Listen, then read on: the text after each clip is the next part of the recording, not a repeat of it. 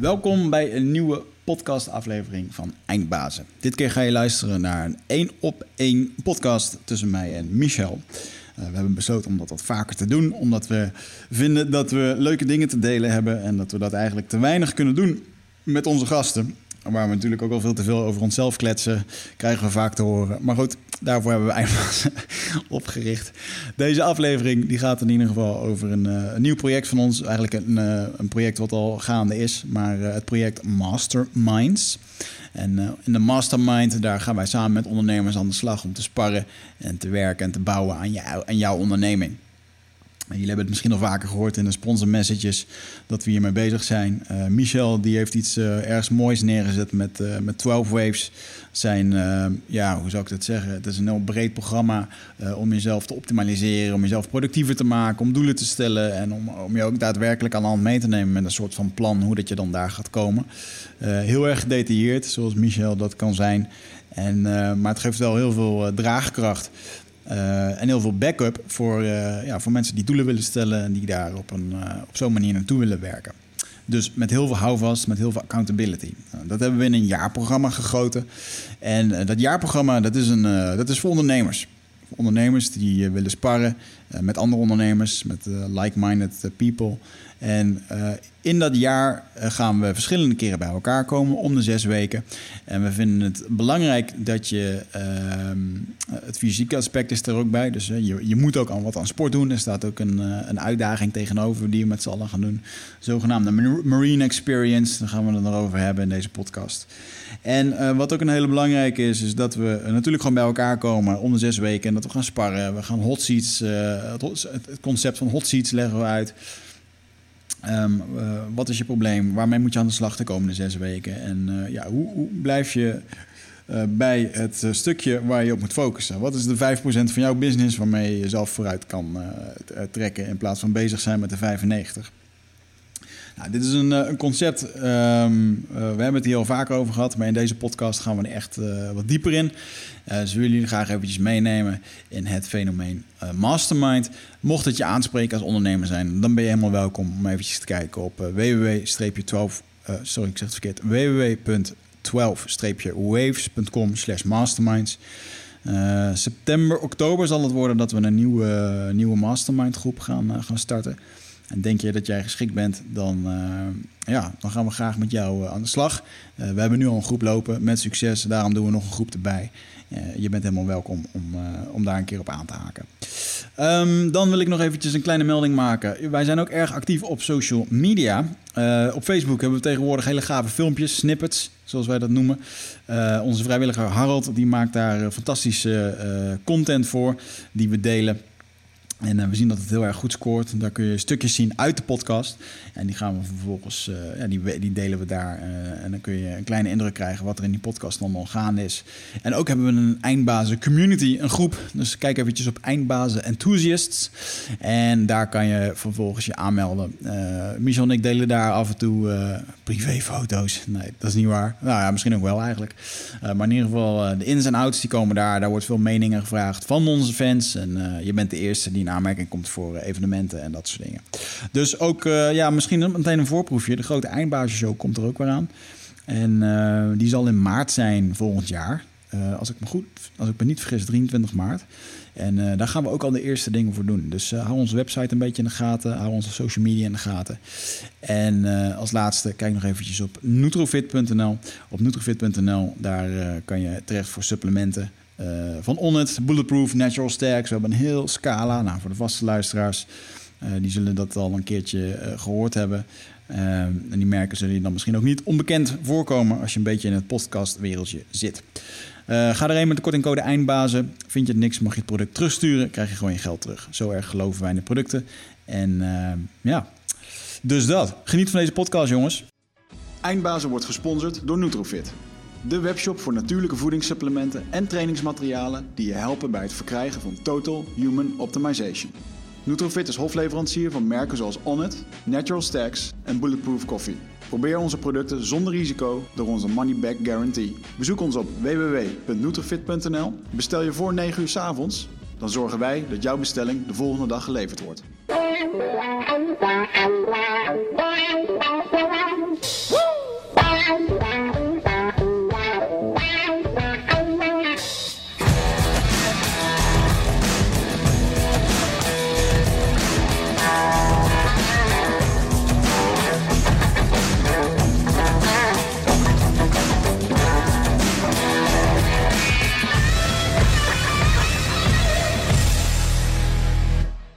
Beetje improviseren vandaag. Ja, Ik denk dat dat de eerste ondernemersles is waar we het vandaag over kunnen hebben. Soms werken dingen niet zoals je hoopt dat ze werken en dan moet je improviseren. Ja. Dat hebben we vandaag ook gedaan. Dus eh, geen beeld vandaag, alleen audio.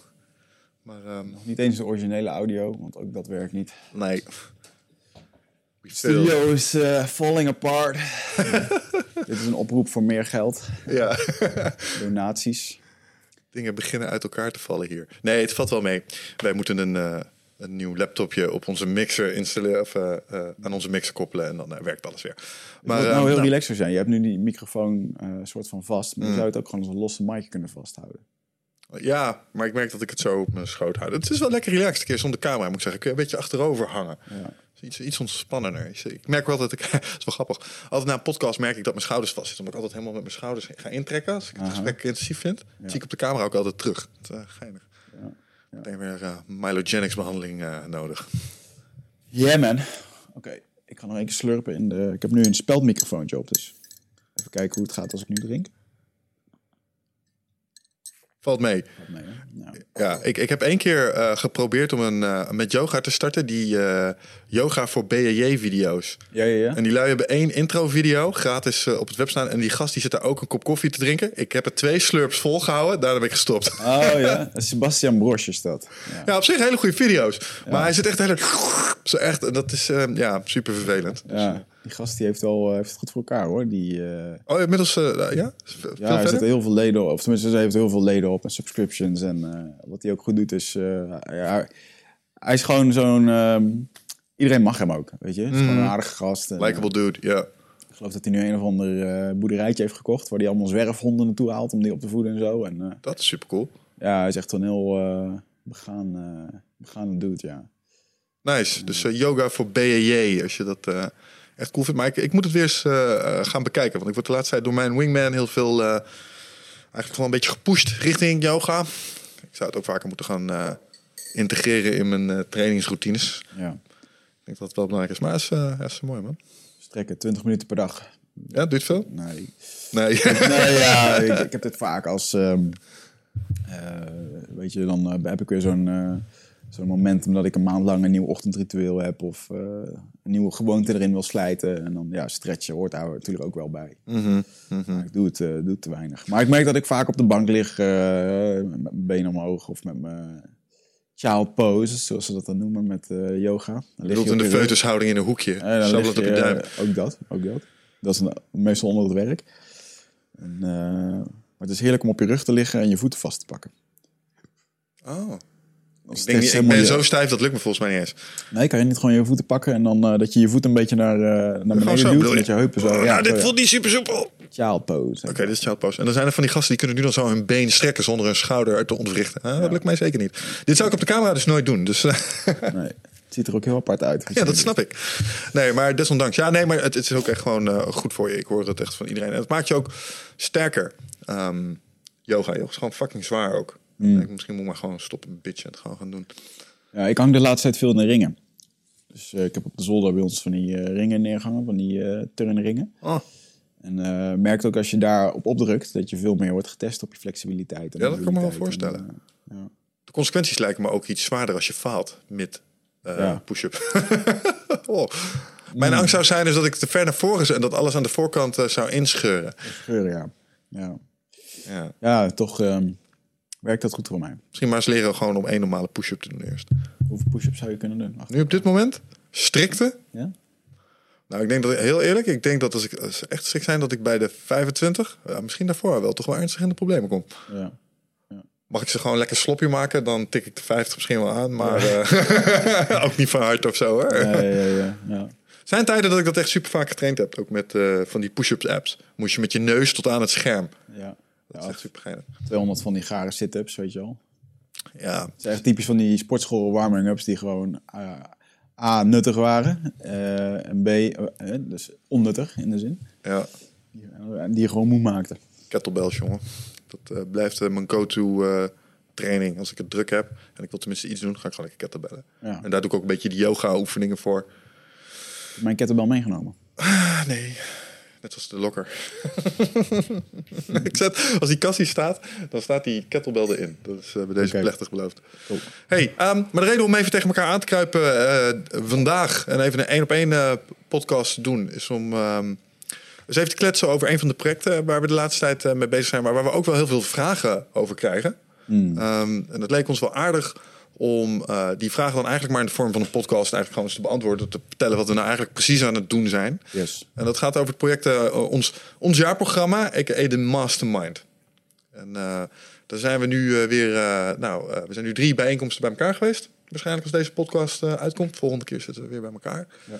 We hebben een leuke club dit jaar. Eh, vorig jaar hebben we ook een soortgelijk project gehad, en het jaar daarvoor.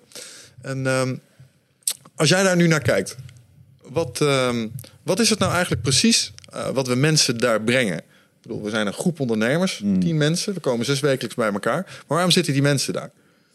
Ehm, ik denk dat de voornaamste reden is dat, eh, dat we ondernemers aantrekken die eh, zijn gestart in een vastloop in het ondernemerschap en die een volgende stap willen maken. En die allerlei adviezen krijgen, maar dat op een gegeven moment gewoon zelf krijg je dat niet gestuurd of geregeld. Eigenlijk heb je als ondernemer gewoon een baas nodig. En ehm, met de mastermind heb je gewoon tien like-minded mensen bij je. En eh, nou, natuurlijk jouw systeem voor 12 waves, dat heb je aardig geraffineerd in de afgelopen jaren. Zit een mooie, eh, als, je, als je op zoek bent naar structuur en eh, een methode, een systeem, dan is dat een manier om, of een manier om, om vooruit te gaan werken. En ik denk het stukje terugkomen, de accountability en ja, dat is wel een hele grappige, maar de investering die de ondernemer erin doet is ook heel erg belangrijk. Waarom haal ik dat aan? Omdat dat het grote verschil maakte met de eerste groepen die we hebben gedaan. En wat je nu ziet, dat is men, nu betaalt men daar een, eh, met deze groep was het 3000 euro. Eh, dan krijg je een heel ehm, ander slag ondernemer Ja. binnen. En ehm, eh, als je zo'n geld durft neer te leggen, dan, dan, A, dan heb je gewoon de wilskracht om het te doen.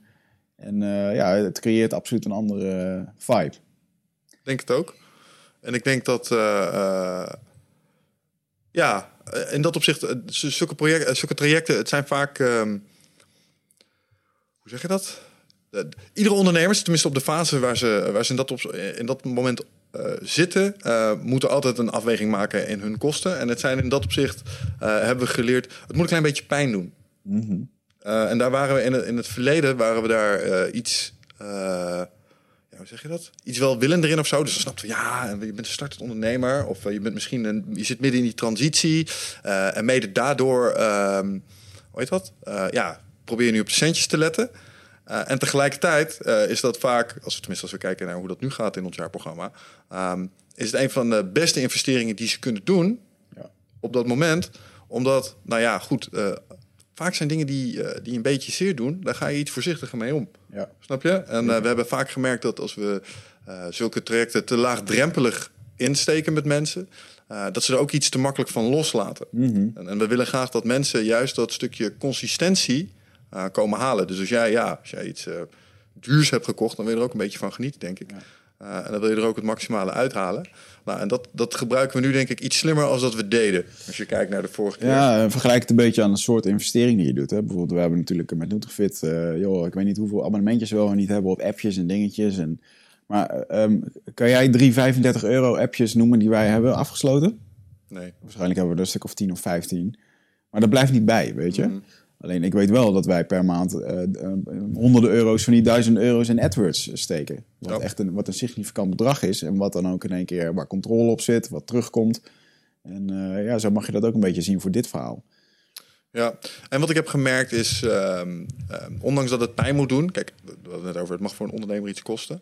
Ehm, je merkt toch ook dat je wel ondernemers krijgt die al iets verder gevorderd zijn als, ehm, ja, ik wil graag ondernemen, maar ik weet nog niet wat. Het zijn mensen die al wel een eindje op weg zijn, Eh, waarvan je ook merkt dat je veel concreter kunt worden over de probleemstellingen die er zijn. En dat er dus ook eigenlijk veel meer voortgang te boeken is die direct resulteert in een stukje, ja, eh, omzet vaak. Ja. Eh, omdat er al dingen staan. Er zijn al producten. Vaak is het eh, het bijsturen en het eh, tweaken wat al een heleboel effect heeft. Ja. Want ja, je doet niet zomaar wat je doet en je hebt al omzet genoeg gegenereerd om zoiets te doen. Dus ik merk ook dat daardoor een soort nou ja, senioriteit eigenlijk in de groep ontstaat, waardoor de toegevoegde waarde voor elkaar ook groter is. Mhm, ja, zeker. Ja, en het, Het stukje eh, controle en een stukje spiegelen met andere ondernemers is ook wel heel erg grappig. Want waar jij heel erg in de beginselen kan staan, kan iemand anders al heel erg ver zijn. Mhm. En ehm, de meest goede, de, vaak komen de beste ideeën uit een onverwachte hoek. Mensen die geen affiniteit hebben met je business, die eh, geen affiniteit hebben met je eigen bullshit, of met je, eh, omdat ze jou niet persoonlijk kennen, of eh, gewoon een goede spiegel voorhouden. Ja. En, ehm, eh, en, en ja, je eigen beperkingen. Nou ja, dat is natuurlijk een belangrijk onderdeel van, eh, van, van de hele mastermind. Ik bedoel, wat we, wat we in principe doen in zo'n jaarprogramma is uh, zes wekelijks bij elkaar komen. We leren je de beginselen van het werken met een systeem. En wat het systeem dan is, dat kunnen we zo nog misschien wel even bespreken. Maar het belangrijkste kerncomponent is toch, zijn toch echt wel die hot seats. En dat is eigenlijk gewoon intervisie op elkaar. Uh, en het feit dat jij je, je, je specifieke voortgangsvraag op tafel kan leggen en tien mensen luisteren mee. En die mensen komen uit een hele andere takken van sport dan, dan kom je snel tot de conclusie dat wat relevant is in het ene domein ook super relevant is in het andere domein. Er zijn bepaalde principes die komen dan naar boven drijven en die weet je er dan uit te plukken. En, en op basis daarvan kun je dan um, nou ja, je, je besluit nemen. Bijvoorbeeld, uh, we hebben in onze huidige mastermind hebben we mensen die uh, vanuit hun werk uh, heel lang al ervaring hebben met teams aansturen en dat goed organiseren. En die hebben daar al bepaalde best practices in ontdekt. Ja. En dan zien we iemand anders worstelen met een groeiende onderneming en die loopt tegen probleem, personeelsvraagstukken aan. Ja. En dan zie je plots van ja, hé hey, luister, we bouwen misschien wel software en jij doet iets heel anders. Maar geloof me, dit is wat werkt met teams. Ja. En dan kun je heel snel vanuit andere domeinen kun je toch de kennis die andere mensen hebben, die net iets verder zijn in dat specifieke stukje van hun bedrijfsvoering. Uh, en daar kun je dan heel veel benefit uithalen. Het is echt heel grappig om te zien hoe die transfer dus over allerlei kennisdomeintjes heen werkt. Ja, dat, uh, daar ben ik wel mee eens. Ik ben een van de, uh, een van de beste dingen die mij bij is gebleven, is dat we nu in deze groep hebben een aantal ondernemers die willen de stap maken naar uh, zichzelf onafhankelijk maken, mm -hmm. meer personeel. En, en, dan zie je hoe het loslaten ook echt een handicap kan zijn. En ik ervaar dat zelf ook, hè, want ik, ik kijk af en toe een soort van ik weet niet, is dat het juist wordt een beetje schrijnend naar jou hoe jij dat doet. Jij bent veel makkelijker met, uh, met loslaten. En, uh, beetje jaloers, een beetje afgunstig. Beetje, ja, misschien een beetje afgunstig inderdaad. Dat is het juiste woord. En, uh, maar weet je, inderdaad het uit handen geven. Want dan, het is me wel eens opgevallen dat jij dan heel snel, oh, dan gooi ik dit uit handen. En dan komt er bij mij een soort van irritatie. Ja, maar fuck, dan ben ik alles aan het zelf doen en jij laat het de anderen doen. En dan, laat ik, dan, dan zie ik dus inderdaad gewoon zelf. Maar het is dus gewoon aan mijn eigen tekortkoming dat ik weer loop vasthouden aan iets. Mm. En eigenlijk benijd ik je er dus voor dat je, uh, dat je het uit handen durft te geven. Ja. Waardoor ja. het niet blijft hangen, waardoor het wel gedaan wordt. En, uh, ja, maar dit is in het mini, wat, wat je in, die, in, die, uh, in zo'n mastermind, dus zo'n jaarprogramma dus ook ziet gebeuren. Is dat je, soms is het ook even monkey see, monkey do. Maar laten we wel wezen, we hebben dit gesprek eerder gevoerd. En uh, sindsdien ben jij aanzienlijk meer dingen aan het loslaten en, en aan het identificeren waar je de bottleneck bent. Ja. Om ervoor te zorgen dat je die bottleneck kunt opheffen. Maar dat, dat moet je gewoon even zien. En ik op mijn beurt heb het ook gewoon bij anderen gezien. Ja. Weet je wel, in mijn eigen carrière. Ik zo, oh, dat doet hij zo. Ja. Ja, het is wel de manier om, om zoveel bordjes tegelijk in de lucht te houden. Want ik kan het zelf allemaal niet meer. Nou, interessant. Maar dat, dat moet je gewoon even een keer bij iemand anders zien. Ja, ja dat is een hele belangrijke vraag uh, die vaak aan het begin komt bij zo'n... Uh zo'n mastermind. Waar word je op dit moment ongelukkig van? Mm -hmm. Ondanks dat we een mooie roadmap schetsen met fantastische uh, vision boards en dat soort dingen die men kan maken. Mm. Wat is hetgeen waarom je nu ongelukkig wordt? Ja. Anders zat je hier niet. Nee. Ah, en dat brengt ons ook wel eigenlijk een beetje bij het stukje systeem. Ik bedoel, wij proberen onze mensen in, in de groep um, een stukje structuur en regelmaat mee te geven. Want dat is wat ons betreft een van de doorslaggevende factoren voor succes. Uh, als je richting een doel maar consistent energie en effort tijd uitgeeft, dan ga je vanzelf voortgang boeken. Alleen het is die voortgang vasthouden die vaak uh, een beetje tricky is ja. in dat opzicht. En um, uh, wat was nou het laatste wat je zei daarover? Um, dat, uh, het, lo het, loslaten. Ja, delegeren? Nee, maar je had daar nog een stukje. Um,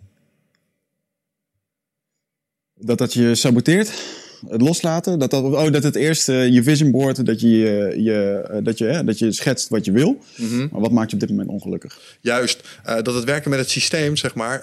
Dat een van de dingen die we mensen daarin leren is ook altijd hun hoge, hun hoge stressoren. Dus zeg maar, dat zijn hoge prioriteitstrajecten. Met andere woorden, als je ergens heel veel stress van hebt, dan is dat een van de eerste dingen die je zou moeten oplossen. En dat zeg maar, structureel en consistent aanvallen zorgt ervoor dat een paar maanden later je leven aanzienlijk beter is, omdat je de dingen die je stress hebben gegeven gewoon hebt opgelost. Ja. En dat is een belangrijk onderdeel van het werken met een systeem. Dus uh, ja, en voor een boel mensen zal, zal het, denk ik, eh, heel verbazingwekkend zijn hoeveel er weg kan vallen als je inderdaad sommige dingen durft los te laten. Ja, ja. ja en dat loslaten, dat, dat, dat ehm, raakt zoveel. is- Want we hebben het al vaak over ondernemen. En dan kun je kijken naar allerlei strategieën en dat soort dingen. Maar het loslaten van dit soort shit heeft helemaal niks met ondernemen te maken. Het is gewoon persoonlijke shit. Het is gewoon heel jouw eh, blauwdruk hoe dat jij de afgelopen jaren bent gevormd. En dat je denkt dat je alles beter kan. eh denk in tekort, eh, geen geld, dat soort dingen. Gaan er allemaal voor zorgen dat jij het allemaal zelf beter kan, sneller kan. En waardoor je dus uiteindelijk jezelf saboteert. Ja, en wat ik, wat ik zo leuk vind aan die groep is dat dat stuk reflectie aangaat op het moment dat ze het bij anderen zien. Ja, Dus dan, dan zie je iemand dat eigenlijk gewoon heel open, of, of we geven dat zelf open aan in zo'n groep. En dan zien ineens mensen, ja, eigenlijk heb ik daar ook last van. En oh, dus dat is het ding wat erachter zit. En ja, als dat het is, dan kan ik net zo goed deze actie wel uitvoeren. En ineens gaan ze over tot een handeling die ze normaal gesproken niet zouden doen, omdat ze ineens in de gaten hebben wat het is wat ze daarin saboteert. ja, ja, je wordt gespiegeld. Michael Jackson heeft daar een mooi nummer over geschreven. The Man in the Mirror. Yeah. Ja, ja, nee, En, dat eh, is het waar. gaat wel over, over, die, over dat stukje verandering. En, eh, eh, en het is ook wel gewoon goed om. Eh, en dan merk ik ook wel mijn eigen vooruitgang daarin. Als zijnde coach. Hè, dat eh, voorheen eh, waren we blij als mensen bij ons kwamen. Dat zijn we nu nog steeds. En, daar, en daardoor had je soms nog wel eens de neiging om eh, mee te gaan in hun bullshit. Maar ik merk dat die ruimte er steeds minder is. Want het is gewoon helemaal niet eerlijk naar die persoon. En ehm, eh, uiteindelijk ehm, help je hem alleen het beste als je iemand echt gewoon hard spiegelt. Mhm.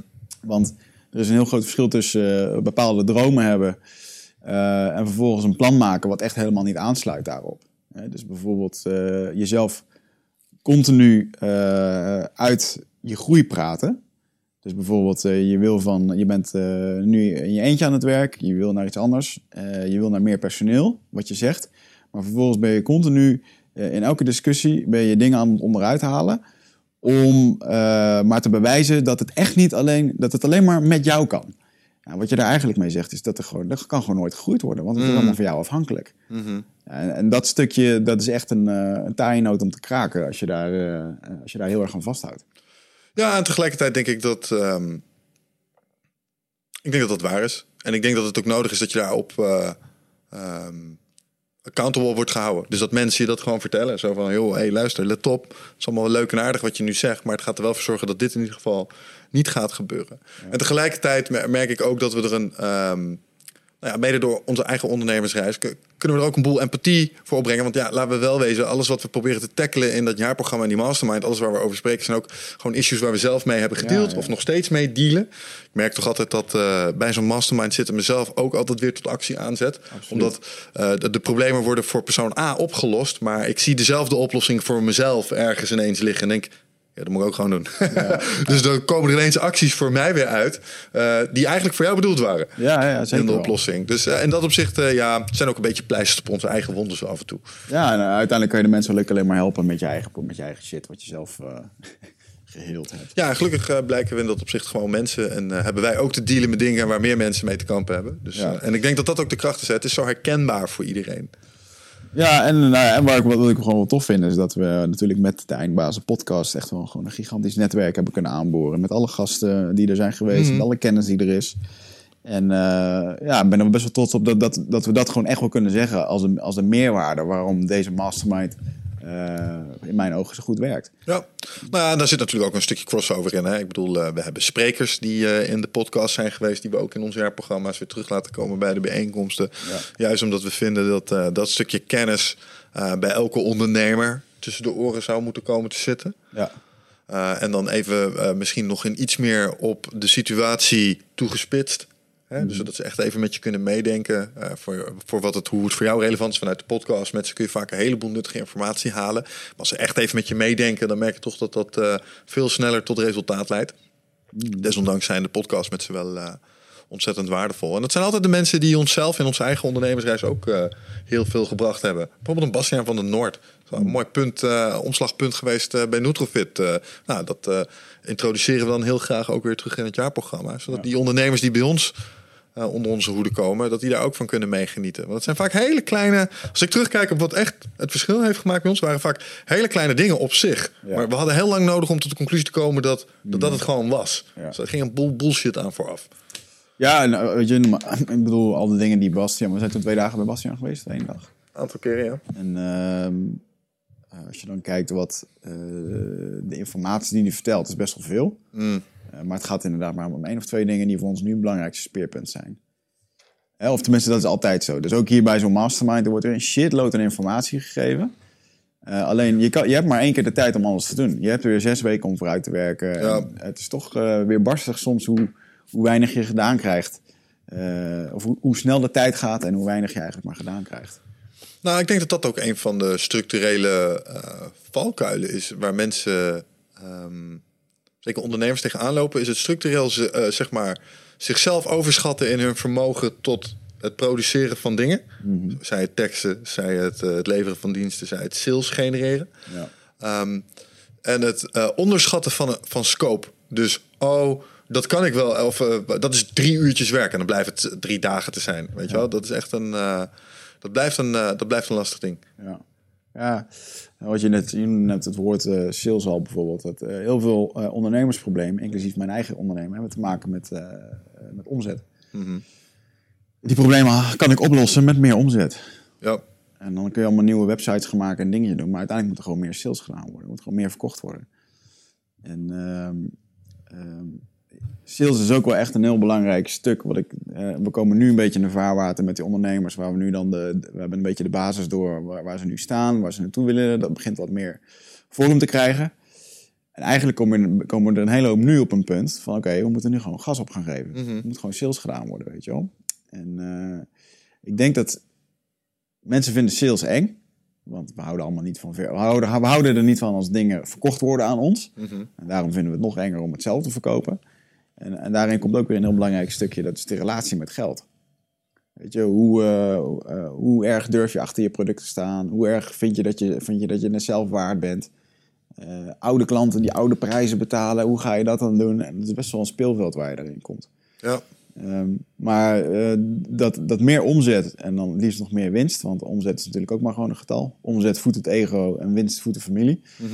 Ehm, dat is ook wel een, eh, een belangrijk dingetje. En als het dan gaat over de roadmap waar jij eh, op hamert, dan is het financiële doelstelling is ook erg belangrijk. En ik merk toch vaak dat er nog steeds een hoop mensen het toch links of rechtsom iets mooier schetsen dan dat ze willen. Ja, ik wil graag 3000 euro per maand. Ja, wat dan? Wil je dan bruto? Wil je dat kunnen factureren? Wil je dat netto uitbetaald hebben? Mhm.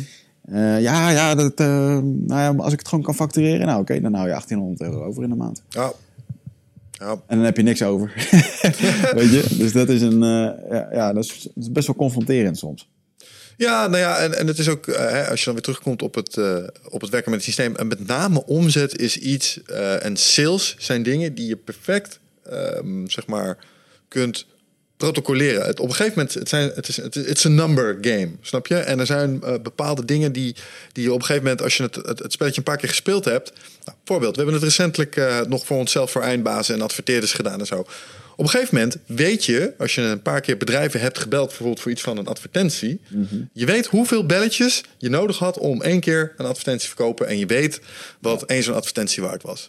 Ehm, als je dat een paar weken hebt gedaan, dan kun je op een gegeven moment iets zinnigs gaan zeggen over hoeveel belletjes jij nodig hebt überhaupt bij wat voor een type bedrijven Ja. eh, om tot een hoe heet dat, sale over te gaan. En dat is niet super nauwkeurige wiskunde, maar het geeft je een indicatie. Snap je? En eh, er zijn allerlei mitsen en maren die je reken, waar je rekening mee zou kunnen houden. Want wat voor type bedrijf was het? Hoe laat was het op de dag? Dat zal allemaal wel, maar je hebt iets van een aanpak nodig. Dus op een gegeven moment kun je iets zinnigs zeggen over... nou, ongeveer eh 10 belletjes resulteert in het verkopen van één advertentie. Ik kan tijd in gaan plannen voor Ja. 10 belletjes nu. En het is op dat niveau waar ik het vaak zie stagneren bij ondernemers. Van ja, maar die 10 belletjes. Ja. Weet je wel, die, en, en, ze, ze hadden dat rekensommetje niet gemaakt van... oké, ik moet dus... blij- Of afspraken. Hè, bij sommige mensen is het ook afspraken. Maar ze hadden niet scherp voor zichzelf... hoeveel van die afspraken ze eigenlijk nodig hadden... om die bepaalde omzet te genereren voor zichzelf. En dat is ongelooflijk bepalend voor hoe jij je tijd uitgeeft. Ja.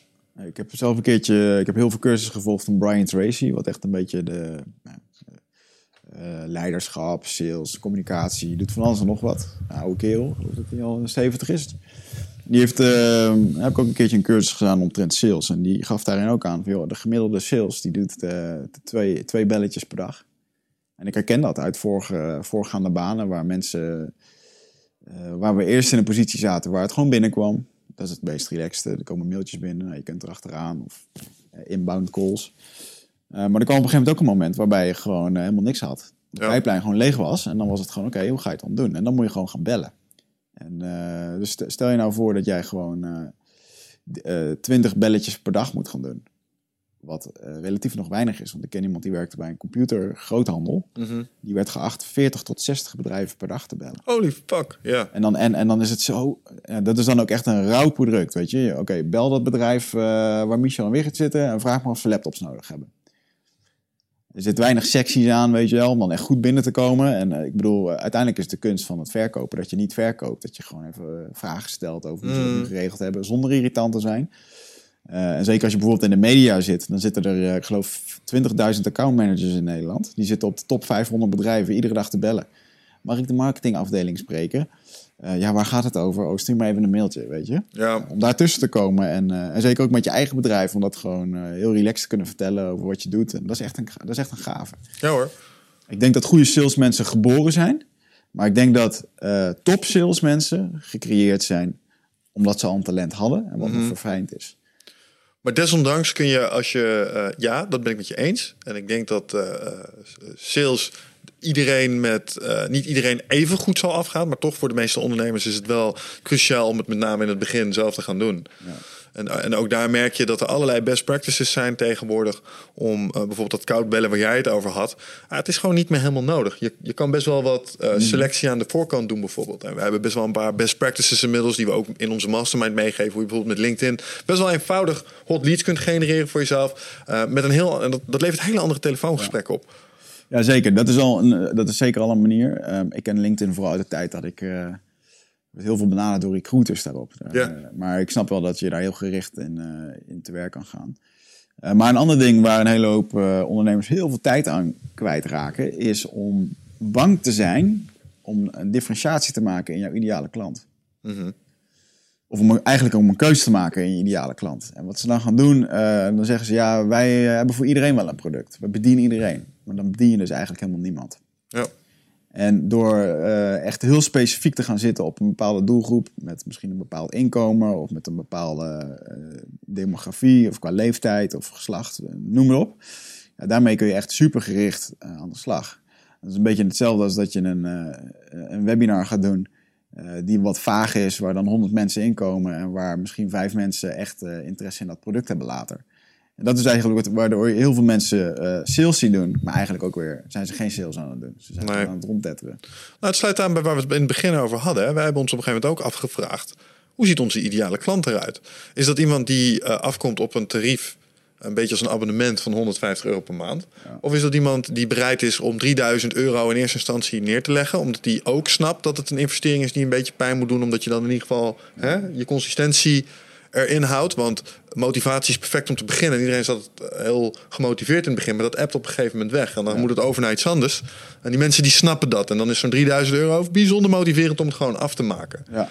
Uh, want, want de winst ligt pas aan het eind van dat traject. Hè? Um, en dat hebben wij ons ook gewoon afgevraagd. Joh, hoe ziet onze ideale klant in dat opzicht eruit? Uh, waar in welke fase van zijn ondernemerschap zit die? Ja. Hoe, hoe, kijken, hoe kijken we daar inmiddels tegenaan? Nou ja, we hebben natuurlijk een groei gemaakt. Dat eerst uh, was het een soort van. Uh,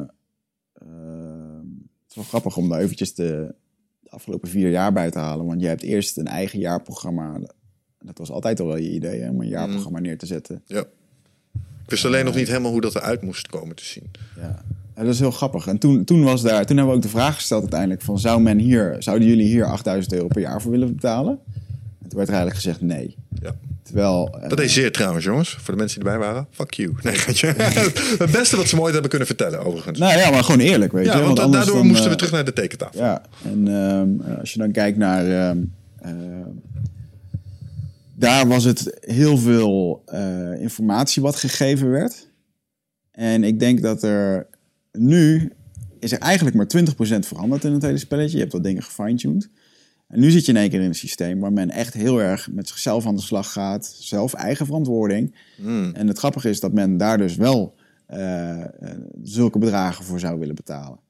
Uh, nu, nu, nu, gaat het niet over de 8000 euro. Ik bedoel, we hebben de nieuwe mastermind die staat gaat, die gaat 4200 euro ex-BTW kosten. Yep.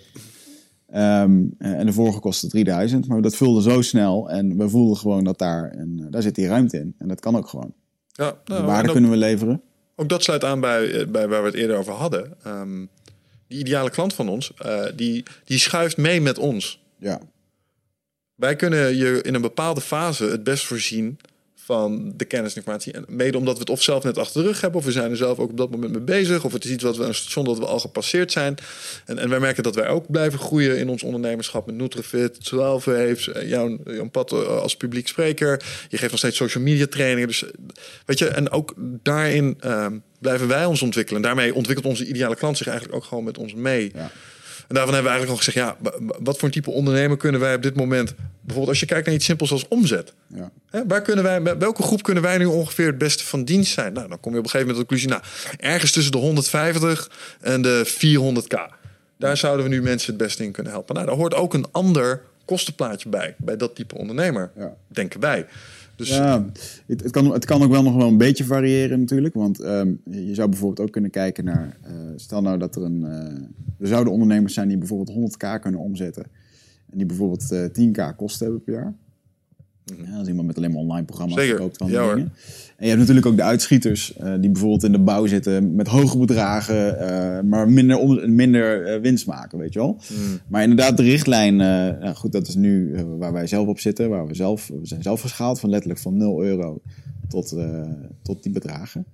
En ehm, ik denk met alle andere extra dingetjes die we daar nog bij doen, ja, dan tikt het toch wel aan stiekem. Ik bedoel, ik zat net eventjes met je door de grafieken te kijken en denk, holy shit, dat moet je niet vergeten. Dat is nu, eh, dat hebben we wel geflikt mhm. in drie jaar tijd. Nou, iets langer alweer, hè? Vier jaar denk ik. ja, de tijd gaat snel. Hey eindbazenluisteraar, dankjewel dat je zit te luisteren naar deze podcast. Ik onderbreek hem eventjes voor een hele belangrijke boodschap. Of misschien liever gezegd een uitnodiging. Want op 24, 25 en 26 mei, dan is er weer een nieuwe editie van Ride of Passage. Dat is mijn retreat voor persoonlijke ontwikkeling. En speciaal voor de mensen die op zoek zijn naar, ja, naar, helderheid. Of dat ze lastig bij hun gevoel kunnen komen. Dat ze moeilijke beslissingen moeten maken. En dat ze zo ontzettend in hun hoofd zitten ja, dat ze er eigenlijk gewoon niet meer goed uitkomen. Of dat ze misschien al heel lang in een, ja, een soort van oud gevoel zitten. Dat ze dat gevoel willen transformeren. Of misschien wil je gewoon een oud stuk achter je laten. Ergens een punt achter zetten. En ja, zoek je misschien heling op iets wat, wat je te lang hebt weggeduwd of, of hebt vermeden. Daarvoor wil ik je uitnodigen op 24, 25 en 26 mei om in een retreat mee te doen waar de inhoud van het programma geheim is. Waar de belofte is dat het oncomfortabel wordt. Want jij begrijpt als geen ander dat als je die volgende stap wilt maken, ja, dan zul je uit de comfortzone moeten komen. En ik garandeer je, laat mij dat proces begeleiden met jou voor drie dagen. En je leven zal daarna nooit meer hetzelfde zijn. Gemiddeld beoordelen de deelnemers het met een 9,2. En daar ben ik ontzettend trots op. Er is ook een money back guarantee. Heb je de drie dagen vol, volbracht en vind je het niks, krijg je gewoon je geld terug. Dus het enige risico wat er is, is dat je gelukkiger kan worden. Ik zie je Bride of Passage. Ga naar wichertmeerman.nl en klik op Retreat. En ik denk als het kijkt naar, nou goed, de ideale ondernemer. Ehm, ik denk dat wij de ondernemer willen hebben die een volgende stap wil maken in zijn onderneming. En dat klinkt natuurlijk heel erg cliché, want iedereen wil dat doen. Maar er zijn echt wel, als je rond deze bedragen gaat komen, dan kom je op een gegeven moment op een, eh, ja, op een omzet, eh, omzetproblemen. Misschien moet je meer marge gaan maken, misschien eh, moet er meer personeel. eh, maar ja, dan gaan de kosten ook weer omhoog. En dit is echt een beetje het wikken en een wegen van ja, hoe ga ik nu mijn onderneming laten groeien? Misschien moet er geld bij, moet er een investeerder bij. Of, eh, ja, er, zijn, er zijn natuurlijk tal van manieren en er is nooit één weg. Ehm, ik denk dat we ook heel erg blij worden van de ondernemer die begrijpt dat hij zelf de verandering is in zijn onderneming. Dus dat fysieke groei, hè, dus gezondheid. Eh, en wat heel erg verbazingwekkend is, is een laatste mastermind, is dat heel veel mensen ook bezig zijn met mentale en spirituele groei. Klopt. Eh, sterker nog, daar zitten, soms zitten daar zelfs de grootste vraagstukken in. En, eh, en op het moment als je daarin wat happier voelt en wat meer flow krijgt en wat meer duidelijkheid krijgt, ja, dan groeit je onderneming daar wel in mee. En ik denk dat op een gegeven moment in het begin zijn we allemaal aan het, echt hard aan het vechten. Dan zijn we steen voor steen aan het wegbijtelen. En eh, op een gegeven moment kom je wel op een punt dat je wat meer bergafwaarts kan gaan eh, lopen en dat het wat meer gaat rollen. En je moet gaan denken in termen van eh, duurzaamheid. Voor je onderneming, voor jezelf. Ik merk ook dat het type ondernemer waar we nu veel mee te maken hebben, voelen ook heel erg, zoals jij en ik dat ook dagelijks bijna nog ervaren, het spanningsveld tussen de werk- en de privébalans. Nou, dan denk ik dat wij de luxe van onszelf hebben gecreëerd dat we daar best stappen in kunnen maken. Maar het is soms nog steeds een beetje puzzelen. Ja. En ik denk dat onze ideale klant ook iemand is die dat inziet. En dat zijn ook echt typisch de vraagstukken waar we de laatste tijd veel ook, ook in de individuele coaching uh, mee bezig zijn nu. Ja. Uh, om die balans goed te houden. En um, omdat je snapt dat je in het voor de long haul. En vooral in die eerste fase van ondernemerschap, dan merk ik nog, ben ik gewoon aan het hollen en aan het rennen en heel even kort op adem komen en dat soort dingen. Ja. Maar nu een, een, een, tijdje onderweg zijn, ja, snappen we ook wel dat die strategie niet houdbaar blijkt. Nee, nee. Dat gaat ons op de, op de lange termijn uh, gaat dat voor problemen zorgen. Dus daar moet je mee dealen. En dat is ook iets waar we nu. Het is een onderdeel van onze ideale klant. Ja, en ik denk ook het, uh, uh, wat je zegt, de lange termijn hoort er ook bij. Van oké, okay, maar wat ga je nou eigenlijk uh, doen met dat geld wat je overhoudt? Mm -hmm. ga je dat misschien herinvesteren? betaal je jezelf wel voldoende uit? Dat is ook vaak zo'n ding, weet je wel. Dat, ja.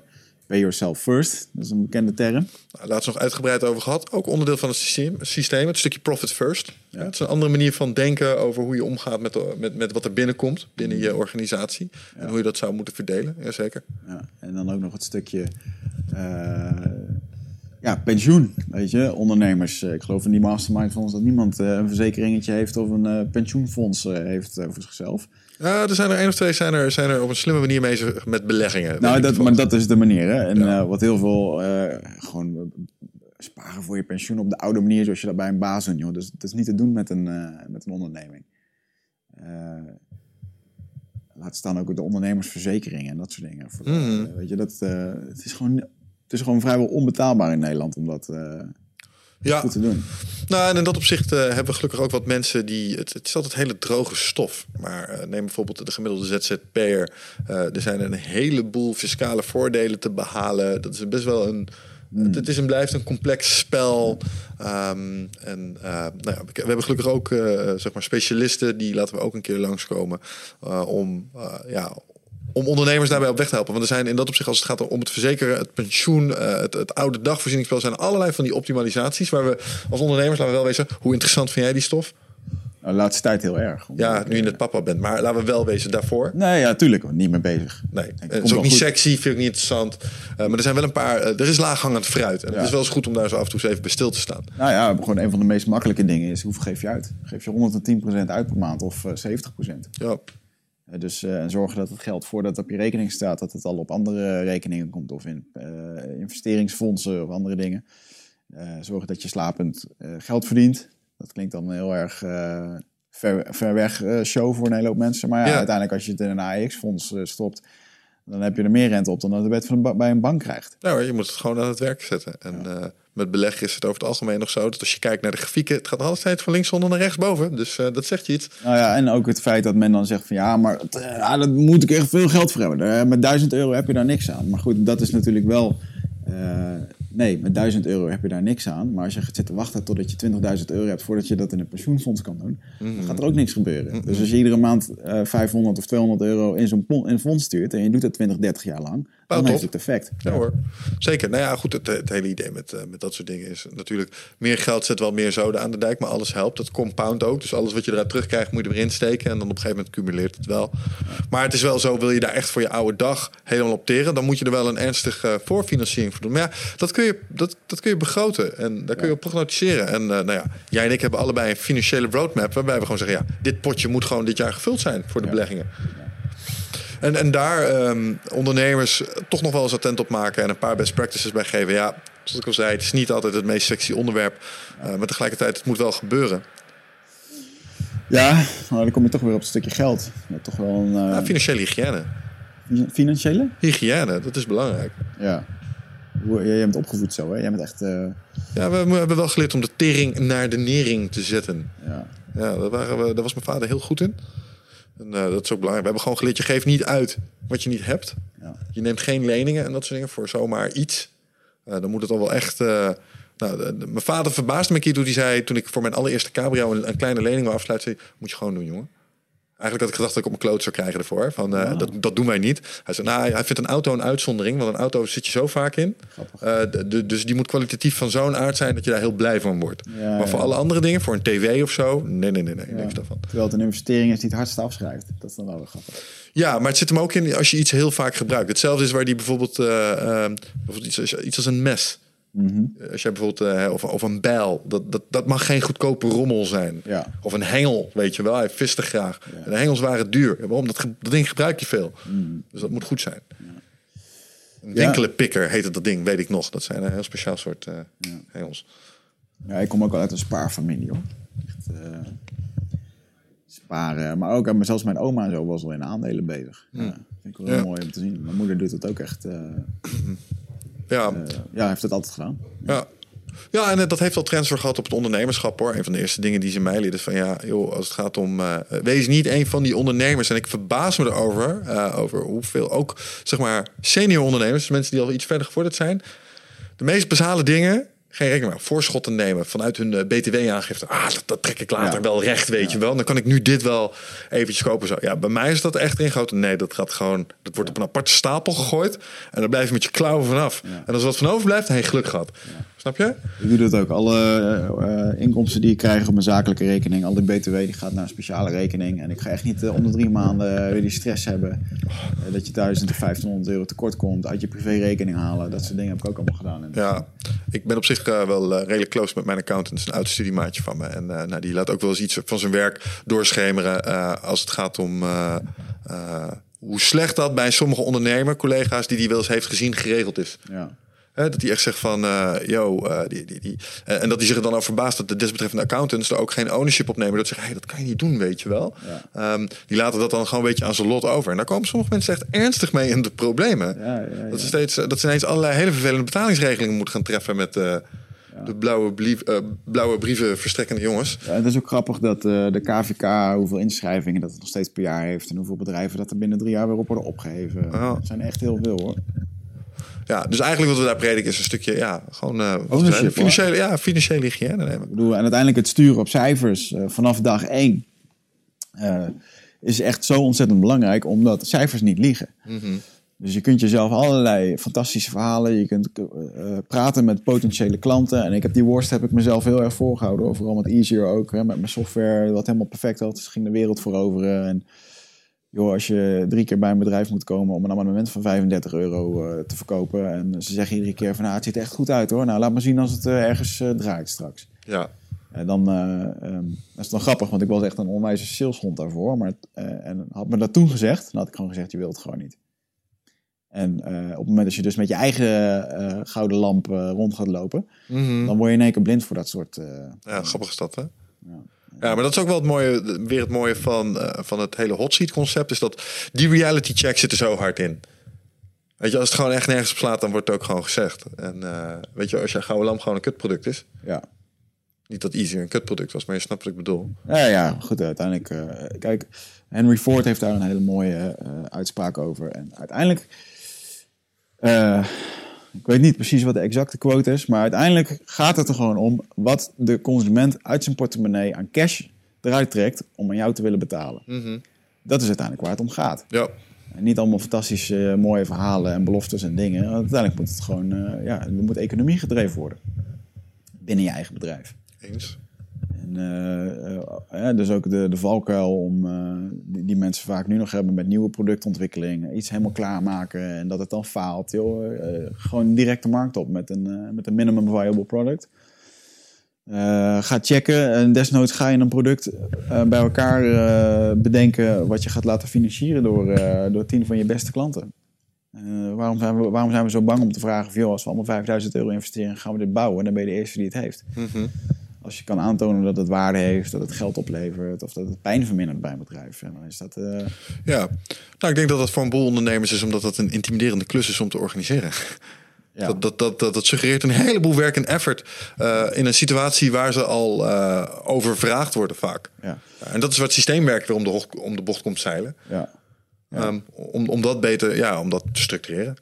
En het grappige is hiervan dat ik dan, toen ik met die abonnementjes aan de slag ging om dat te verkopen, dat het allemaal eh, open vragen gaf en moeilijk en nou, allemaal weer extra kosten. Hmm. Eh, en dan stond ik met de meest mooie presentaties, hoe dat het er dan uit zou zien, bla bla bla. En, en vervolgens dit verhaal eh, is gewoon echt eh, op de achterkant van een bierviltje eh, uitgelegd. Zo en zo kan je dat doen. En, eh, of het volgende ding wat we toen hadden geho- eh, bedacht en hadden geproduceerd. En daar men zei men gewoon, joh, dat doen we gewoon. En dan betaalden ze 1500 euro opzetkosten en eh maandelijkse kosten, dat was geen probleem. En een jaarcontract. Ja. Dus ook, en ook dat stukje is ook weer zo mooi, weet je wel. Dat we allemaal nu in een soort tijdperk leven waar alles per maand opgezegd kan worden. Maar het is gewoon helemaal niet gezond voor je bedrijf. Eh, tenzij het kan leiden en je misschien een online app bent. Maar het ligt ook aan het product. Ligt aan het product inderdaad. Maar ik denk dat er nog steeds een hele hoop... eh, als je gewoon ook... Ik zeg dan altijd maar zo, dat op het moment dat jouw product echt zo goed is... dan wil je dit er ook gewoon langere tijd gaan gebruiken. En een ondernemer moet er ook... Dat is ook de reden waarom deze mastermind niet één maand is. Omdat het gewoon twaalf maanden is. Want in twaalf maanden tijd... Ja, dan kan je maar ook zomaar zoveel werk verzetten. Klopt. Nou, en het sluit weer aan bij het hele systeem eh, denken. Kijk, ik, heb, eh, ik geef nu al een tijdje trainingen in het bedrijfsleven eh, in persoonlijke effectiviteit en leiderschap. En ik heb één ding wel geleerd: gedragsverandering. Dat gebeurt niet overnight. Die kennisinjectie die je in de meeste trainingen en workshops krijgt, is onvoldoende om het gedrag te consolideren. Dus om het echt structureel uit je vingers te krijgen, heb je gewoon langer voor nodig. En daarom heb ik niet alleen in mijn coachingstrajecten, maar ook bijvoorbeeld in het traject in het bedrijfsleven. Ik, ik doe het voor een jaar. Want als ik eenmalig kom, dan is het leuk, maar dan was het weer een zoveelste eh inspiratie-interventie met het onder de streep nul effect. Ja. En, en om dat gedrag echt ingesleten te krijgen, ja, moet je ook langer werken. Moet je ook gewoon twaalf maanden lang. eh, en sterker nog, als het aan mij ligt, zou het 24 of 36 maanden zijn. Als je echt zeker wil weten dat je succes hebt. Want ja, je ziet ook veel van het, eh, van het type gedrag. En misschien herken je dat wel. Ehm, dan gaan ze eh, naar de new, de next new thing. Weet je wel? Een shiny nieuw systeem. Oh, ik ga nu helemaal op GTD. En dat is dan zes maanden de shit. En daarna, ja, dat gaf het ook niet helemaal, want ik ben nog steeds geen miljonair. Nou, oké, fuck it. Nu ben ik helemaal lean. En dan is dat weer zes maanden de shit. Oh, ik ben nog steeds geen miljonair. Fuck, ja, lean is kut. Eh, Nee. Ja. Snap je? Dus er moet een bepaalde mate van consistentie eigenlijk worden afgedwongen. En dat klinkt heel cru. Maar het is in mijn bescheiden ervaring de enige manier om iets echt over de, over de schutting heen te krijgen. Ah, en ik denk dat je binnen je systeem van 12 waves nog steeds mensen de ruimte geeft om, om hun eigen systeem binnen 12 waves te organiseren. Ah ja joh. Eh, Ik bedoel, dat is ook een van de redenen waarom dat eerste jaarprogramma gewoon te zendend was. Ik was ook nog in, in het vormende, in in mijn eigen vorming van wat is dat nou eigenlijk dan dat 12 waves zijn? Wat zijn de stappen? Want dat was ik zelf nog helemaal aan het uitpuzzelen. En daar staat toen. Maar inmiddels is dat veel helderder. En je ziet ook, nou, we werken daar niet meer met de volle 42 stappen. We hebben daar core voor. Dat zijn eigenlijk gewoon een bepaalde basiscomponenten waarvan we zeggen: oké, dit moet iedereen tenminste doen. Ja. En afhankelijk van de context en de situatie waar jij in zit, zijn bepaalde stappen misschien super relevant voor je. En kijk daar zeker eens even een keertje naar. Maar dit is de basis. En eh, nou ja, die basis daar hebben we natuurlijk in de podcast regelmatig over gehad. Maar het is gewoon heel simpel. Het is een, het is een roadmap hebben. Het is een workflow hebben die zorgt dat je consistent effort pleegt. Het is iets van een return home inbakken, zodat je reflectie. Hè, dus eh, eens in de eh, vier weken zeggen wij, je moet een paar rustmomenten inbakken waar je nadenkt over je voortgang. That's it. Je moet bepaalde trucs voor jezelf inbakken op de punten waar jij normaal gesproken uitstelt. Daar heb je bepaalde trucjes voor. Ehm, zes weken bij elkaar met de groep Ja. voor intervisie. En het liefst iets van een buddy en een wingman. En that's it. Ja. En er zijn allerlei andere dingetjes omheen die je kunt inzetten. Bijvoorbeeld het sturen op cijfers is een techniek die we gebruiken. Eh, een daily stand-up. Als je echt heel erg eh, een uitsteller bent, dan helpt het heel erg om in het buddy systeem eh, een daily stand-up te gaan doen naar elkaar op de WhatsApp. Maar dat is allemaal situationeel. Ja. En ook, ehm, nou ja, ik zeg het liever niet, maar een beetje optioneel. Nou ja, en het is maar net wat voor jou op dit moment geldt in je... Dus dat, ja. ja. Eh, dus het sturen op cijfers. En het sturen op cijfers, joh, wij doen dat op maandagochtend, doen we dat in een half uur. Eh, maar omdat we het regelmatig doen, is het duidelijk. En, en hoeft het geen groot issue te zijn. Ja, Eh, weet je, in de tijd dat we dit niet deden, en dan, en dan gingen we zeggen, we moeten echt een keer een cijferdag doen, dan hadden we in één keer paniek. Want dan moest alles verzameld worden en doen. En en we schrokken soms van de uitkomst, omdat we gewoon te lang sommige inzichten niet hadden. ja, geen controle erop en aannames. En, eh, Dus de conclusie is, als jij een supplementenwebshop runt, eh, dan is sturen op cijfers ongelooflijk belangrijk. Om dat op een structurele wijze in te bakken. Draai je een ander type, ben jij een eh, projectleider, interim projectleider, die grote interim klussen runt, eh, waarbij je precies weet hoe lang jij op een klus zit voor hoeveel uren per week, iets minder relevant. Niet geheel onrelevant, maar minder relevant. Nou, dan kunnen we dat stuk misschien skippen vanuit het hele systeem. Als je toch al om tijd verlegen zit. Dus, eh, dus dat. Een paar verplichte dingetjes nog wel vanuit het 12 protocol. Tenminste, binnen onze jaarprogramma's. Verplicht klinkt heel zwaar. Maar eh, dingen waar, die we iedereen toch wel aanmoedigen om te doen. Ehm, we, hebben, we hebben het gehad over de duurzaamheid. Iets wat wij natuurlijk belangrijk vinden vanuit onze achtergrond is... eh, wij zijn sporters. En wij hebben altijd gemerkt dat in ons ondernemerschap... het het best ging met ons bedrijf... als we ook voor onszelf aan het zorgen waren in fysieke zin. Zeker, ja. Ja, en eh, dat proberen we mensen toch wel een klein beetje te laten doen. Omdat als we je dat vertellen, eh, dan weten we, dan knik je. Als je, dat, als je van ver moet komen, dus je bent daar niet in geactiveerd... en je moet dat gaan doen, dan zeg je ja, ja, mhm, later een keertje. Ehm, totdat wij eh, iets op de horizon plaatsen voor je... eh, waarbij je ineens aan de bak moet. Dus als wij zeggen, joh, over een half jaar moet jij iets zwaars doen, iets fysieks... dan zou de kans kunnen bestaan dat jij erop gaat voorbereiden. Vooral als wij benadrukken dat dat verstandig is waarschijnlijk. Zeker als je in een groep zit en we zeggen van tevoren... als je in deze groep meedoet, doe daar ook aan mee. En dat is een beetje als een stok achter de deur... en dan gaan we naar de Marine Experience. We het vaak over gehad. Ja. Wat vond je van de laatste Marine Experience, Wigert? Eh, ik had toen het geluk dat ik de cameraman was. ja, Dus dat was goed. Maar, eh, waarom schrijf dat eens? Ehm, nou, in de zin van eh, twee mariniers, die eh, oud-mariniers, die, of volgens mij zijn ze ook nog actief in dienst. Ik weet nou in ieder geval twee mariniers Mm. die, ehm, die jou eens eventjes onder handen gaan nemen, onder druk gaan zetten. Ehm, en uiteindelijk maakt het ook niet uit hoe fit je eraan komt, want dan krijg je je toch wel kapot. Maar het helpt dus wel als je al fit bent. Inderdaad. En dan kan je net doen of je moe bent en dan kan je er een soort van onderuit komen. Maar uiteindelijk krijg je je toch moe. Ze hebben het door. We hebben dat door inderdaad. Ja. En eh, ja, daarin word je wel heel erg getest, ook op het samenwerken. Je moet samen dingen doen. Eh, leiding geven onder druk. Eh, en dan krijg je allemaal regels. Je mag je wapen niet verder dan een meter uit je buurt houden. Nou, dan zie je toch bij de eerste eh, 15 minuten hardlopen, eh, zie je al nou, dat dat gebeurt. En dan mag de rest van de groep eh, burpees doen en jij mag kijken. Heerlijk. En, eh, dat geeft een mooi eh, schuldgevoel en dat drukt op allerlei emotionele knoppen bij mensen. En wat ik wel heel erg mooi daarin vind, is dat je ehm, onder. ehm, als je je bewust raakt van die stress en van die prikkels, hoe je dan reageert. Zeker als je daar vanaf de zijkant, we hebben nu twee keer meegedaan, en eh, als je dan een keertje kijkt vanaf de zijkant, dan zie je echt. eh, eh, dan zie je heel veel omgaan in Ja. mensen. Ja, ja. En, ehm, het, natuurlijk, kijk, het fysieke aspect is natuurlijk wel gewoon koning. Alles heeft te maken met energie. Dat op het moment dat jij niet genoeg energie hebt, en dit is dan maar een evenement waar we naartoe werken. Maar ehm, eh, hoe wil je. ehm, nou goed, ik weet niet hoeveel mensen willen werken, maar als je 40 tot eh 60 uur per week wil werken en je wil eh, gezond blijven, Mm, je wordt niet fit van alleen werken. nee. Dat kost alleen maar energie. De meeste mensen zitten ook heel erg veel. Dat is Ja. ongelooflijk slecht voor je. Dus het bewegen is belangrijk. En eh, ik merk het zelf ook altijd dat ik gewoon... eh, ik heb betere ideeën. Ik ben helderder in mijn besluitvorming. Ik ben daadkrachtiger als ik gewoon regelmatig sport. Ja. Nou, ehm, om iedereen eh, die voordelen ook te gunnen... hebben wij gezegd eh, Marine Experience. En bereid je erop voor. Want dan heb je een bepaalde mate van fitheid. En eh, dat proces ondersteunen we ook. We hebben Noël Brandt al eens een keer in de studio gehad... hier bij Eindbazen. En die heeft een heel mooi schema geschreven... voor mensen die bij Korps Mariniers willen. eh, maar met minimale middelen willen beginnen. Nou, dat schema stellen wij beschikbaar aan al onze leden. Zodat ze ook op die manier gewoon eigenlijk... Hè, zonder, zonder sportschoolabonnement... ook al in vorm kunnen raken. Sportschoenen, lichaamsgewicht. Ja. Misschien iets van een kettlebell. Je bent onderweg. Dus dat is een ding eh, wat we eh, organiseren. Eh, dat is trouwens voor alle chapters. Dus we hebben meerdere van dit soort eh, eh, jaarprogramma's draaien er in Nederland. Wicht en ik draaien er nu één. We gaan nu een tweede doen. Maar dat draaien onder andere bij Jeanette Geus draaien er twee. Bastiaan van Noord heeft er een draaien. We hebben een aantal corporate masterminds. Dus die gewoon binnen bedrijven draaien. En die komen daar ook allemaal samen. Dus het is één grote eh 12 bijeenkomst in dat opzicht. En dat doen we ook nog eh, in een ander opzicht. Want dit is een stukje fysieke intelligentie waar we het over hadden. Eh, we proberen ook nog iets te doen met de spirituele intelligentie. Als je naar de podcast luistert, dan weet je dat wij druk zijn eh, met nadenken over je plek in het leven. En eh, hoe je deze minuten eigenlijk in dat opzicht het beste uitgeeft. Ehm, we hebben ook gemerkt dat ondernemers zichzelf weinig fysieke rust gunnen. En ook best wel weinig mentale rust gunnen.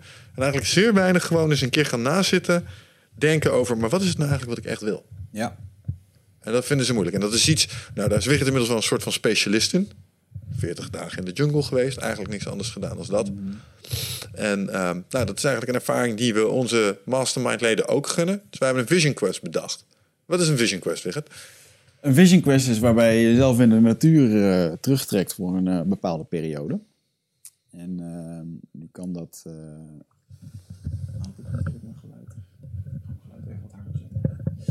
Eh, Ehm, wat belangrijk is bij een eh, vision quest is dat je jezelf terugtrekt in de natuur, Mm. ehm, zonder telefoon. En je kunt daar nog allerlei, allerlei randvoorwaarden aan eh, verbinden door eh, bijvoorbeeld een week lang even geen zout te eten of geen suiker, zodat je wat gevoeliger wordt. Ehm, en in die natuur ga je dan gewoon 24 uur zitten in een cirkel waar je eigenlijk niet uit mag komen. Ja. Vaak is dat varieert van 2,5 tot, tot 10 tot 10 meter. Eh, maar ja, goed, ga maar eens even op een boomstam zitten, vijf minuten vragen aan jezelf stellen. Dan kom je toch al snel tot de, tot de conclusie dat een hele hoop mensen dat heel erg eh, vervelend vinden. Omdat we snel afleiding zoeken in eh, praten met elkaar, WhatsApp, Facebook, noem het maar op. En als al die dingen in één keer weg zijn, dan blijft er alleen maar, ja, blijft er maar één iemand over en dat is jijzelf. Ja. Dus om daar dan te gaan zitten met een stuk, met een stuk papier en pen. En dus even na te denken. Misschien heb je een bepaalde intentie waar je achter wil komen. Of waar je meer over na wil denken. En ehm, die rust, die krijg je alleen maar. En die inspiratie eh, en dat, dat gevoel.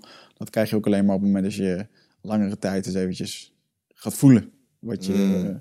eh, wat er in je omgaat. Ja. En, en voelen doen we met ons lichaam, niet met ons hoofd. Dus eh, op het moment dat je daar dan zit, als je in die natuur zit, in die- en ook in de, in de natuur, er zijn hele wetenschappelijke studies over.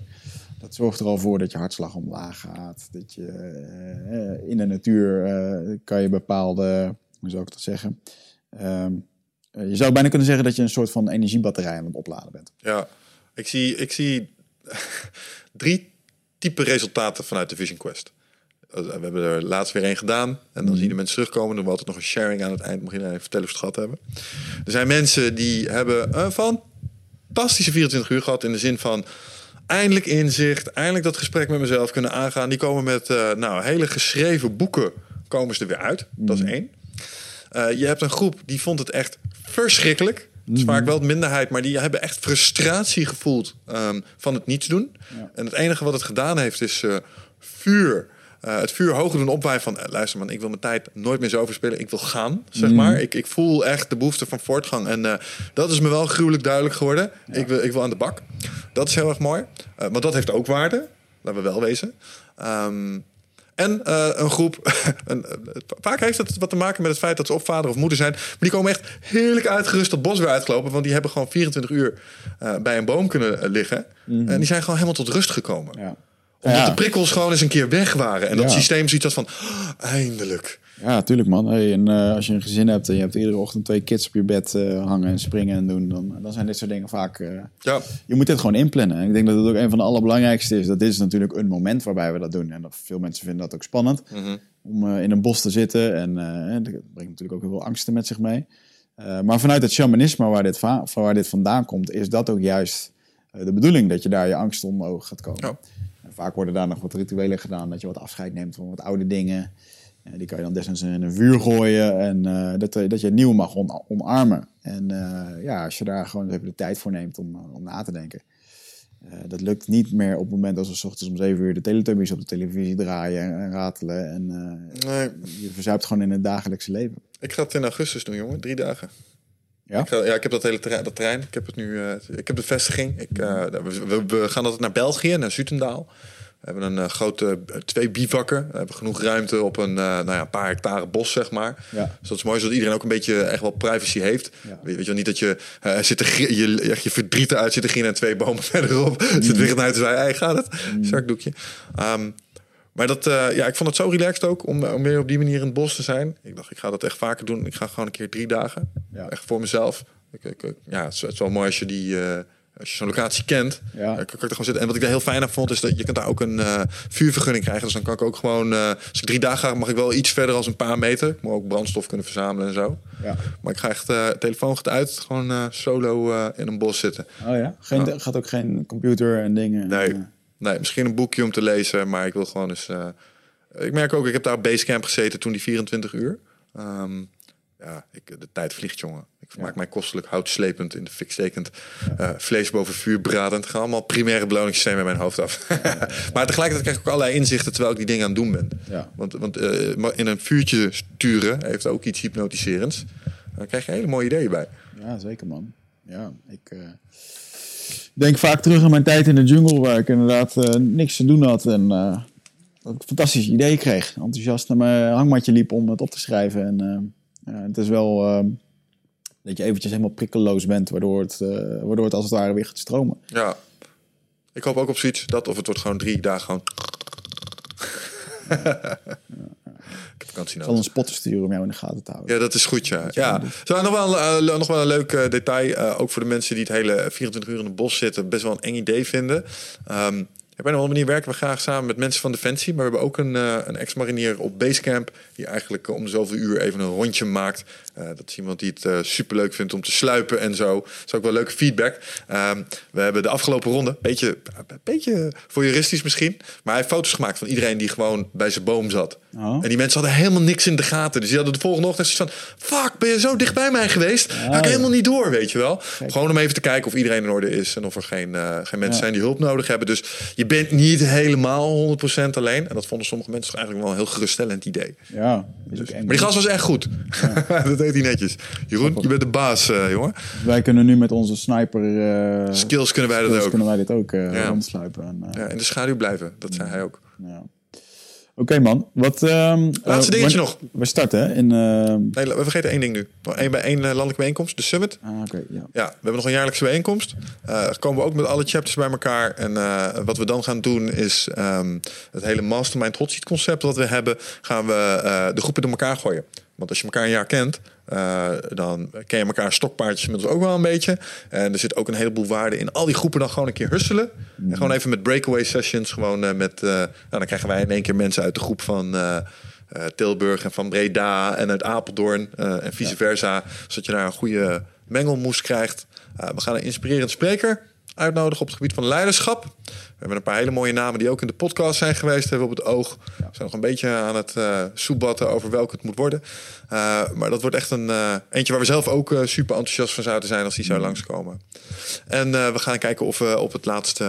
we gaan kijken, we gaan gewoon op het laatst. Gaan Wicht en ik een paar stukjes martial arts wisdom met jullie delen in de vorm van een vechtsportseminar. Waarbij we ook ja. lekker fysiek aan de bak gaan. Waar heb je dat vandaan? Dat idee? Dat stukje BJ eraan toevoegen. Nou, eigenlijk uh, vanuit het jaarprogramma al hè, deden we dat ook. Gingen we s ochtends gingen we, uh, kreeg je uh, les, gewoon een workshop, time management of goal setting. En dan smiddags gingen we naar de gym. Ja. En dan gingen we ze Brazilian Jiu-Jitsu of MMA leren. Of in ieder geval iets fysieks. Um, en dat was eigenlijk ook de feedback vanuit het eerste jaarprogramma. Dat is te zwaar. Mm. Maar ik had altijd wel zoiets. Ik, ik probeerde mijn droomprogramma te maken. En in mijn droomprogramma zit op zijn minst iets van vechtsport. Omdat daar zo ongelooflijk veel uh, lessen in zitten. Die je gewoon in allerlei andere dynamieken. Het concept van druk. Je kunt met elke Brazilian ja. Jiu-Jitsuka kun je een gesprek voeren over druk. En als je dat dan relateert aan een salesgesprek of een moeilijke onderhandeling, dan snapt iedereen wat je bedoelt met druk houden. Mm -hmm. Nou, dat soort lessen. Um, het is heel waardevol om dat ook gewoon eens een keer bij mensen tussen de oren te zetten. En daarom zit er ook een, uh, een seminar in. Ja. Dus uh, dat zijn de drie bijeenkomsten die we eigenlijk uh, ook binnen onze jaarprogramma's een onderdeel proberen te geven. Dus ja, yeah, man. Ja, dus we gaan beginnen in september. Ja. Hoe gaat het? ehm, ik denk dat we nog één keer kunnen samenvatten naar welke onderneming we op zoek zijn. Ehm, hoe dat men zich aan kan melden. En hoe dat het verder gaat met die procedure. Ja, oké. Okay. Ik denk dat het belangrijkste, laten we bij de procedure beginnen. Uh, iets wat we wel hebben gemerkt is dat aanmelding niet gelijk moet staan aan acceptatie binnen de groep. Mm, uh, we hebben best wel wat aanmeldingen gehad voor deze. En er zijn er ook één of twee geweest waarvan we hebben gezegd: ja, dit, uh, dit gaat hem misschien gewoon op voorhand niet worden. Omdat we zelf daar gewoon geen match zagen met, met de groep. Um, dus ik denk dat het belangrijk is om, om wel even om erbij te vermelden. Tegelijkertijd, als je dan kijkt naar de ideale klant die we hebben, zijn ondernemers die in het. Nou, een hele mooie die ik laatst Halim hoorde zeggen, die, die ik zelf ook gebruik. Het is de ondernemer die van in zijn onderneming naar aan zijn onderneming wil werken. Mm -hmm. Want dat is het spanningsveld uh, waar, wat we zelf net ook achter de rug hebben, zeg maar. En uh, daar, daar hebben we ook de meeste best practices weer herontdekt voor onszelf. Ja. Um, nou, we hebben het al een klein beetje over de omzet gehad. Het is niet uh, doorslaggevend, maar wel in de buurt van de 125 tot ongeveer 400k. Ik denk dat dat ook belangrijk is. Zit je nou op de 80, maar heb je maar 10k kosten, wat je er straks al aangaf, dan zijn dat uitzonderingsgevallen. Maar dat is wel een beetje waar we, aan zitten. En het zijn echt ondernemers die kampen met eh, het spanningsveld tussen bijvoorbeeld werk-privé-balans, een stukje duurzaamheid, strategisch denken, eh, het loslaten van bepaalde bedrijfsonderdelen waar ze de bottleneck op zijn. Ehm, eh, maar ook eh, worstelen met het stukje profilering, online autoriteitschap en al die zaken waar we ook in het begin eh, eh, best wel op aangaan, omdat daar ook nog een boel on- ontgonnen werk ligt waar voor. vaak Ja, ik, mensen. denk dat het een hele mooie maatmeting ook zou zijn als we, als we, als we tussen dat bedrag zitten van, eh, van omzet. Dat je als doelstelling mag hebben dat je graag naar een miljoen wil doorgroeien. Ja. En, en het zijn mensen die we graag de toegevoegde waarde willen bieden van het klankborden met, eh, met peers, gelijkgestemden, maar ook het stukje geborgenheid vanuit een groep. We hebben het aan het begin niet zo over gehad, maar toch een voordeel wat we van een boel mensen wel terug horen. Het is echt zo lekker om met een paar gelijkgestemden, dus even lekker te kletsen over de shit die je bezighoudt, die in je directe omgeving, want een boel ondernemers voelen zich eenzaam, Ja. eh, niet altijd direct eh, resoneert. Dat mensen je, ja, dan vertel je over je, je ondernemerskwaaltjes en dat mensen een beetje glazen gaan kijken omdat ze je gewoon niet zo goed begrijpen. Um, en het is wel heel erg fijn om dan met mensen omringd te zijn die zeggen: Ja, oh, heb jij dat ook? Oh, wat fijn om te horen. Um, en hoe heb jij dat opgelost? Ja. Dat, dat brengt mensen ook een boel. Ja, troost klinkt zo zwaar, maar je snapt wat ik zeg wel. Ja, zeker wel. Nee man, en ik denk ook dat het helpt met, eh, ik bedoel, als je kijkt naar hoeveel jij bezig bent met, eh, eh, mag je de namen noemen waar jij masterminds eh, intern eh, Ja, tuurlijk, tuurlijk. Bij bedrijven als Pinkrokade. En eh, eh, ik weet bij welke andere bedrijven je op gesprek gaat. Misschien wil je het zelf even vertellen, maar ehm, eh, of niet als het relevant is. Als het niet relevant is. Ehm, maar ik denk dat, dat die, die ervaring die we ondertussen hebben opgedaan en al die gasten die hier komen en dat hele netwerk wat eruit komt en ook het netwerk van ondernemers wat ze met, zich- met zich meebrengen. Ik bedoel, we zien hier aan tafel dat ondernemers business met elkaar gaan doen. Het laaghangende fruit hangt, van, hangt heel vaak gewoon om de hoek. Alleen je raakt er gewoon blind voor op een gegeven moment. En eh, durven om hulp vragen, durven om eh, eh, wijsheid van buitenaf te zoeken. En, Ja.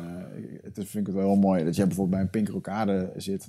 Dat is, ehm, je komt ook uit de IT, dus je spreekt die taal ook. Maar dat zijn wel bedrijven die echt wel heel erg voortvarend zijn met hun eigen organisatiestructuur en groeien. En ehm, daar kun je een hoop van leren, ook, als, eh, ook al ben je een eenpitter. Nou, misschien was dat ook wel de. Ja, dat is waar. En dat is misschien ook wel de les die, eh, die daar ook als voortschrijdend inzicht eh, in zat. Want we hebben het nu met name over ondernemers gehad. Ehm, we, we doen het ook corporate. Eh, en er zit toevallig ook een high-end corporate nu in. ja, dat klinkt zo high-end corporate. Gewoon iemand die het in het bedrijfsleven gewoon goed doet en hoog in de organisatiestuur is opgeklommen. Ja. Die kampt vaak met soortgelijke issues. Eh, als een ondernemer die van in naar aan zijn onderneming werken wil eh, werken. En wat, wat daar inderdaad de les was, met name in de, juiste, eh, in de laatste groep, is dat die onderling waarde hebben voor elkaar. Dus ehm, dat is een hele goede toevoeging. Ben je nou iemand die in het bedrijfsleven gewoon lekker aan het klimmen is... en je bent iemand die gewoon echt, ja, carrière go-getter... je wil ervoor gaan, of je zit op een bepaald punt... je bent manager of teamleider en je wil daar ook stappen in maken... dan zijn die masterminds ook zeer geschikt voor je. Ja, absoluut. Ja, zeker. Nice. Dus waar kan men zich aanmelden? 12waves.nl. Ehm, en waarschijnlijk eh 12waves.academy binnenkort. Die domeinnamen die bestaan. Eh, en die gaat eh, over niet al te lange Stuur tijd. iedereen altijd naar 12-waves. .nl. Ja, dat is de juiste. Ja, klopt. En anders eh, op onze desbetreffende eh Facebookpagina kun je ook wel aanmeldingen vinden. En eh, ik denk dat we in de show notes van deze podcast gaan we ook even een directe link plaatsen ehm, naar de chapterpagina waar je je kunt aanmelden. En op dat moment krijgen wij een mailtje met je motivatie en dan zoeken we even telefonisch contact met je. En dan kan de selectieprocedure beginnen. Dat Yes. is wel heel formeel, maar.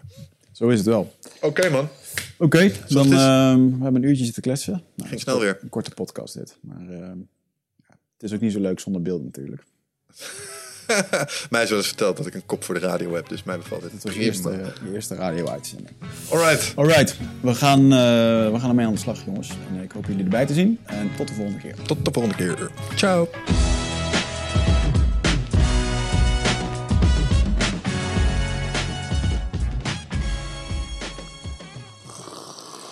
Oké man, I'm ready to roll.